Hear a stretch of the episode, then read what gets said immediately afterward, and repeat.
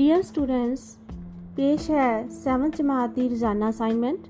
ਸਹੀ ਵਿਕਲਪ ਚੁਣੋ ਵਿੱਚ ਸਭ ਤੋਂ ਪਹਿਲਾ ਕੁਐਸਚਨ ਹੈ, ਸਾਗਰੀ ਪਾਣੀ ਵਾਸ਼ਪੀਕਰਨ ਨਾਲ ਬੱਦਲਾਂ ਦਾ ਰੂਪ ਧਾਰ ਲੈਂਦੇ ਹਨ ਤੇ ਫਿਰ ਹਵਾਵਾਂ ਦੇ ਨਾਲ ਵਰਖਾ ਕਰਦੇ ਹਨ।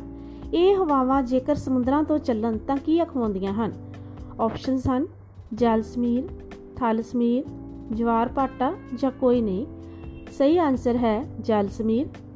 ਦੂਸਰਾ ਕੁਐਸਚਨ ਸੰਸਾਰ ਵਿੱਚ ਕਈ ਜੰਗਲੀ ਜੀਵਾਂ ਦੀ ਹੋਂਦ ਨੂੰ ਬਹੁਤ ਖਤਰਾ ਹੋ ਗਿਆ ਹੈ। ਸ਼ੇਰਾਂ ਅਤੇ ਚੀਤਿਆਂ ਦੀ ਗਿਣਤੀ ਬੜੀ ਤੇਜ਼ੀ ਨਾਲ ਘਟ ਰਹੀ ਹੈ। ਅਜਿਹਾ ਕਿਉਂ ਹੋ ਰਿਹਾ ਹੈ?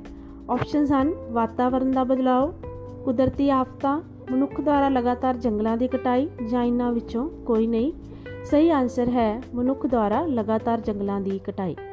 ਥਰਡ ਕੁਐਸਚਨ ਮਨੁੱਖ ਨੇ ਭੂਮਧ ਰੇਖੀ ਖੇਤਰਾਂ ਦੇ ਜੰਗਲਾਂ ਨੂੰ ਸਾਫ਼ ਕਰਕੇ ਰਬੜ ਵਰਗੇ ਨਵੇਂ ਦਰਖਤ ਲਗਾਏ।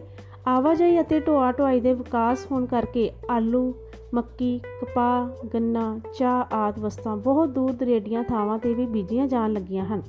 ਸੰਸਾਰ ਹੁਣ ਕੀ ਬਣ ਗਿਆ ਹੈ?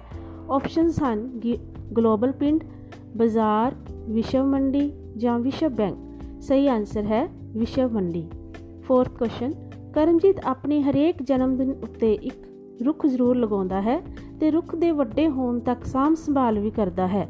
ਉਸ ਦਾ ਜਿਹਾ ਕੰਮ ਭਵਿੱਖ ਵਿੱਚ ਕਿਸ ਦਾ ਫਾਇਦਾ ਕਰੇਗਾ?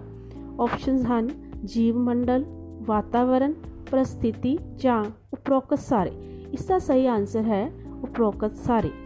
Fifth question is Balbir Singh ਗਰਮੀ ਦੇ ਮੌਸਮ ਤੋਂ ਬਹੁਤ ਘਬਰਾਉਂਦਾ ਹੈ, ਇਸ ਲਈ ਹਰ ਸਾਲ ਭਾਰ ਗਰਮੀਆਂ ਵਿੱਚ ਕਿਸੇ ਨਾ ਕਿਸੇ ਪਹਾੜੀ ਸਥਾਨ ਉੱਤੇ ਕੁਝ ਦਿਨ ਲਈ ਰਹਿਣ ਲਈ ਜਾਂਦਾ ਹੈ, ਕਿਉਂਕਿ ਆਪਸ਼ਨਸ ਹਨ। ਉਹ ਵਾਤਾਵਰਣ ਦਾ ਬਦਲਾਅ ਚਾਹੁੰਦਾ ਹੈ।